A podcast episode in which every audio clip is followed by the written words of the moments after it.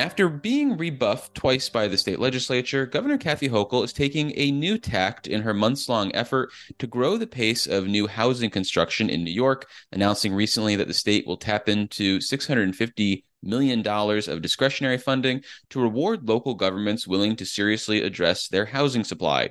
To discuss this incentive, as well as a series of executive actions taken by the governor, we're joined on the Capitol Press Room by New York Home and Community Renewal Commissioner RuthAnne Visnauskas. Welcome back to the show, Commissioner. Thanks for having me. Happy to be here. Well, it's our pleasure. So, can you explain how the governor is hoping to use millions of dollars in grants to award so called pro housing communities? We announced this last week, and we are excited to probably open the formal application in about a week. And localities will be able to apply and sort of certify themselves as a pro housing community. And, and there'll be sort of two different ways they can do that. One is through um, taking a, a local action to sort of create consensus in their locality around streamlining obstacles, promoting more housing growth, um, those types of things. And the sort of second track will be if you are growing already, sort of per some of the growth guidelines that were outlined in the compact. So you can sort of take one of the two different tracks, submit to us, and get certified. And then once you're certified, we've laid out in the announcement a series of funding programs that are state programs that localities apply to. So this is really you know, targeted towards the localities. And they will get additional points in those programs, and we can add more over time if they are, in fact, a pro housing community. So we think it's a way for localities that are either growing or are doing the right thing around housing to be able to get some credit for that uh, when they go apply for state funds. And when we talk about localities that might be able to be labeled as pro housing communities. Are we talking about the whole range of local governments in New York, whether it's villages, towns, or counties, or is this specifically tailored to specific types of localities? It'll be villages, towns, and cities. So lo- localities that generally have control over their um, housing growth in, in more um, specific ways. Um, so yeah, villages, towns, counties, cities. And what are the types of discretionary funding where communities could essentially be prioritized as the result of this pro housing initiative? So the programs would include things like the Downtown Revitalization Initiative, DRI, which is a really wonderful program administered by the Department of State, uh, the New York Forward program. In the regional council process, there's a capital fund that's administered by ESD that localities apply to. We have a program called the New York Main Street Program that localities apply to to make improvements along their main streets. Um, a couple others, including the Long Island Investment Fund, the Mid Hudson Momentum Fund. Those are two um, funds administered both by ESD. We have a fund in there uh, for DOT around public transportation modernization. And look, as we go along, if we want to add other um, funding programs, we can. This is really just our first start to say these are the ones we're going to prioritize for this next funding round. Now, if localities initiate plans that would represent smart growth or growth that the Hochul administration wants to see, yet they don't end up realizing the growth in new homes that you would have liked to see. Can they still benefit from this program? We tried to make it so that you can either be growing and, and get certified, or if you're not growing, to take a series of other actions that are really around um, starting a public dialogue and um, sort of certifying locally that you will remove obstacles to housing, that you will affirmatively further for housing, you know, other types of sort of pro housing actions, but really just something that's more like passing a local ordinance and not actually having to take specific actions in terms of actually growing, because we understand that not all places um, can grow, but still do in fact have a, a lot of the elements we are looking for for localities to be demonstrating that they are trying to promote housing growth locally. And if I am a community that is growing year to year, I am building up my housing stock, will I need to actually apply for this grant money, apply for the bonus points for some of the other discretionary funds, or will the state automatically recognize the growth in my area and take the considerable steps? So you'll have to submit your data to HCR. So we'll be able to track that you're growing and, and we'll have a very simple sort of interface where localities can send us their permit data and we can show that they are growing year by year. But then once we receive that and we certify you, then we will be able to share that information with other agencies so they will know what localities are pro housing communities and be able to take that into consideration when they are evaluating the applications they get through their programs. And if I'm a community where housing growth has been largely stagnant in, in, recent years. And I hear about this incentive and I decide that it's going to motivate us to build up our supply. And we see, say, housing growth of 3% annually. And it brings us on par with, say, a community that's always had 3% growth and continues to have 3% growth. Will both areas have access to the same sort of bonus points for accessing discretionary funds, or will there be a recognition of the real change in dynamic in that first example?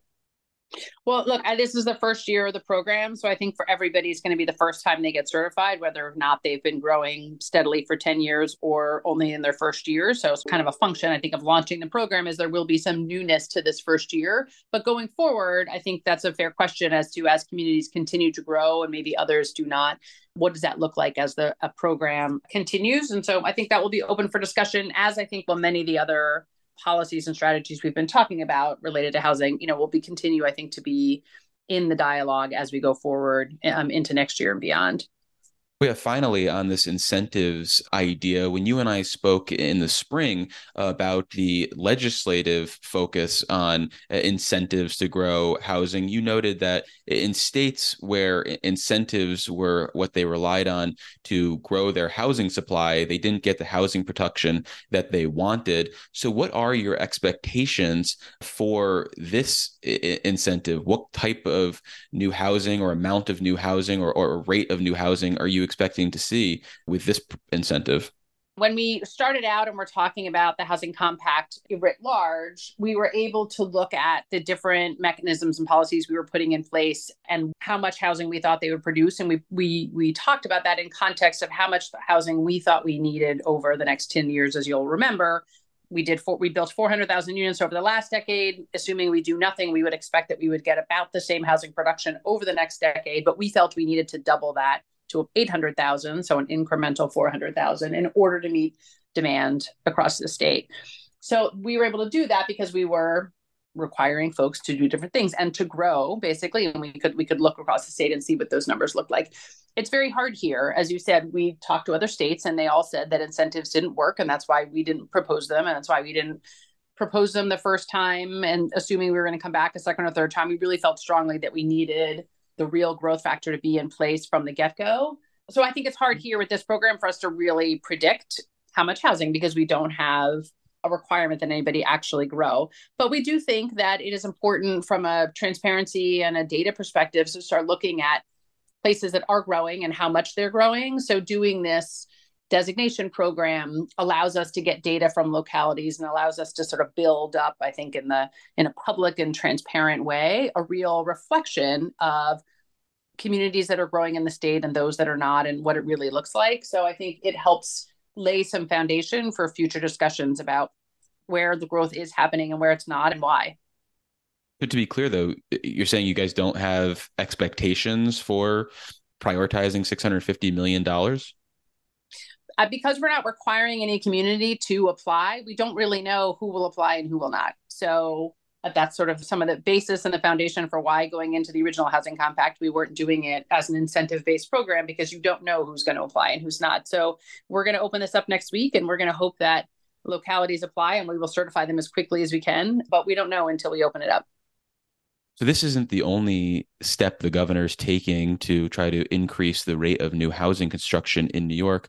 What else among the executive actions that the governor has recently announced do you think will have a significant impact or, or could have a significant impact moving forward? Well, as folks probably saw, we announced a program in the Gowanus area of Brooklyn to uh, allow developers and developments to work with ESD in order to get a sort of 421A like benefit, which is a benefit that goes for the new construction of rental housing in the city of New York and requires an affordable set aside of units. Normally it's 25%. In some places it can be 30% of the units. That program expired with the legislature. Um, the governor proposed it in not this past, but the year before session. And the legislature has been, you know, for the most part, sort of unwilling to engage in re-upping and, and putting in a new version of that program. And the governor was fairly clear when the legislative session ended that she was going to try to do whatever she could in the tools that she has as governor to try to make sure that housing production gets built. So starting off here in the Gowanus area we are going to allow uh, developments that were part of the Gowanus rezoning area which was a a long fought rezoning by the community in the Gowanus neighborhood to create up to about 8500 units of housing there there are some sites that started and are in construction, um, but there are a lot of stalled sites. So the program that she announced will allow, um, as I said, sort of developers to work with ESD to be able to get those tax benefits and be able to get construction started, and ultimately, you know, the real goal here, deliver those affordable housing units for the community that really wanted and needed them so badly. Can that workaround on 421A work elsewhere in New York City? Are there other sites that you are targeting for a similar growth of affordable housing? So it's not uncommon for IDAs actually across the state to provide um, tax benefits to properties for housing. So sort of doing the model was not that new. It's just not commonly done in New York City because we've had this as a right incentive. Incentive. So I think our perspective is we were going to start it here in the Gowanus and work through the kinks of how it may or may not work, and then I think we'll go from there in terms of whether we expand it or whether we work uh, with the legislature and, and industry um, next year to be able to get folks back to the table with a revised program. I think we have a little bit of time to see um, for all of that to play out, but I think we're happy to be able to get some housing production started that has been stalled um, and, and really is much needed outside of New York City, we heard from State Senator Monica Martinez earlier this year, a Long Island Democrat, about legislation she has that would eh, ensure that local economic development agencies have the authority to use some of their subsidies like tax breaks to go toward uh, affordable housing construction. Is it your sense that these economic development agencies around the state already have th- that authority? Or do you think there needs to be legislative action to uh, see them take the types of steps that would uh, incentivize affordable housing I think it is a tool that has been around for a long time for IDAs, and I think it is used, you know, somewhat differently depending on whether you're in um, Long Island or the Hudson Valley or upstate. So I think uh, some of maybe what her bill is looking at is sort of streamlining some of that. But I certainly think it's something that has been around and sort of tried and true as a as a as a mechanism, and, and that's certainly a good place to start. So you don't think there's a gap in statutory authority though right now. There might be some administrative hurdles, but in, terms of having that authority to use taxpayer subsidies like tax breaks uh, toward the creation of new housing, those local economic development agencies have that authority right now. Yeah, I mean, I'm not an expert in local IDAs, but certainly we have a lot of projects that we finance at HCR that are working with local IDAs on uh, long-term tax exemptions. So, um, you know, it certainly is available. Well, as part of the governor's recent announcement, she's also apparently directing state agencies to identify state owned or publicly owned land that could qualify for new housing. What's envisioned there? So, as you know, there's a lot of uh, state-owned land, you know, all over the state, and it's all kinds of things. There are, um, as you, you, may have reported a, a, while back, there was a prison commission, right, that was looking at um, what to do about prisons that had been uh, closed across the state. There are psychiatric hospitals or facilities for developmentally disabled uh, young people and adults that have been downsized or closed. Um, there's sort of all manner of things and so we have been looking over the last couple of years at a lot of those sites. We have we've developed some of them. We're working on on one in Brooklyn called the Brooklyn Developmental Center uh, that we worked on for a very long time, which was an old OPWDD facility, the Office for People with Developmental Disabilities, um, where that facility was demolished, and now there's going to be new constructions of thousands of affordable rental and homeownership units on that site, and we're very excited about that project. Um, so it was really about making sure that all agencies are looking at their facilities to see what else is there that could be made available but in addition to that, there's also state owned parcels that some agencies may own, they may not need, and perhaps hadn't really thought of housing as a opportunity use for them. So really the call to some of the other agencies um, is, you know, we sort of are aware of obviously larger facilities, but where you may have smaller sites that could be conducive to residential development, the governor wants those agencies to be looking at uh, land they hold and, and see where the possibilities may be. So we're really excited about this. It certainly is something people ask us about is, you know, to what extent can the state make its land available for housing. And, and so we um, um, have been doing that and will continue to do this. And I think this will sort of bolster, bolster that effort um, across so many more agencies. Are there other executive actions that the governor is considering taking in the near future when it comes to housing creation? Um, this was sort of the first um, series of actions that we had started working on right at the end of the um, legislative session and, and even um, at the end of budget. And, and, obviously, some of these things we've been working on for quite a while. Uh, so we were really excited to get this package out. I think we're going to get a couple of these, you know, underway, whether it's the 421A replacement or getting the pro housing community um, program up and running. And then um, for sure, we will be back talking, I think, about future ways we can make sure that um, rental housing and, and, and construction of housing that's affordable for people all across the state is happening where we can influence that. So um, I think this is certainly part one of, of additional things. Um, you know, as you know, we work in a cycle. So for sure, we will be back in, in the budget uh, with a series of housing related proposals. We don't know what those are yet, but uh, for sure the governor is not resting um, until she's made sure she's done everything she can do to make sure that housing is getting created. Well, when it comes to uh, additional executive action, are you just uh, evaluating, I guess, the legality or, or scope of the governor's executive authority in certain areas, or are you still brainstorming ways to utilize executive uh, authority? Oh well, no. Look, not everything has to be done by executive action, right? There's lots of things we can just do by by um, policy and through the governor's, you know, directing the state agencies to do things. So I don't think it's a sort of fussiness per se about the legality of of actions as much as um, really focusing actually on the policies and the changes that we're looking uh, to make and what are the right ways, the best ways to do those.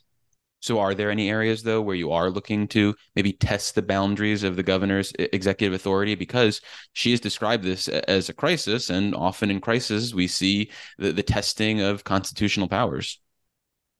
Um, yeah, I don't think today we're sort of at a place where we feel we have something that really pushes those um, powers. Um, but we are working sort of on a series of other policies for sure. Well, finally, on that issue of housing and the need for housing being a, a, crisis, which the governor has labeled it as, is there any thought of utilizing her powers to convene uh, an extraordinary session where she sets an agenda and makes state lawmakers take some up and down votes, like on uh, an extension of 421A or, or some version of that?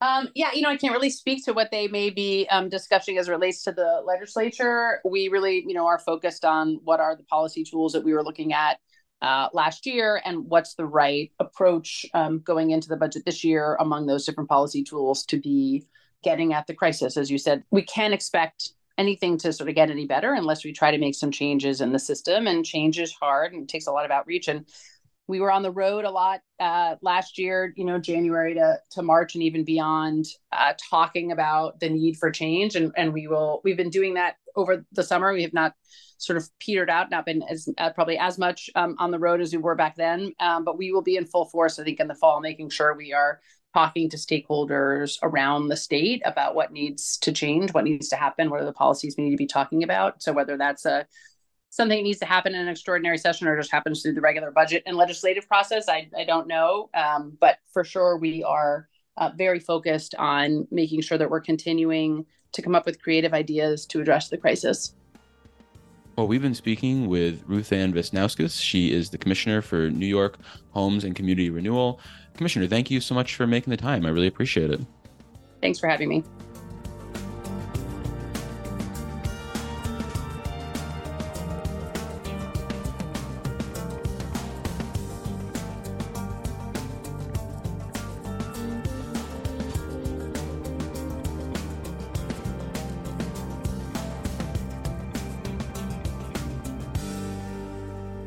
Your business, agency, or service interested in delivering your message to more than two dozen radio stations statewide carrying Capitol Press Room?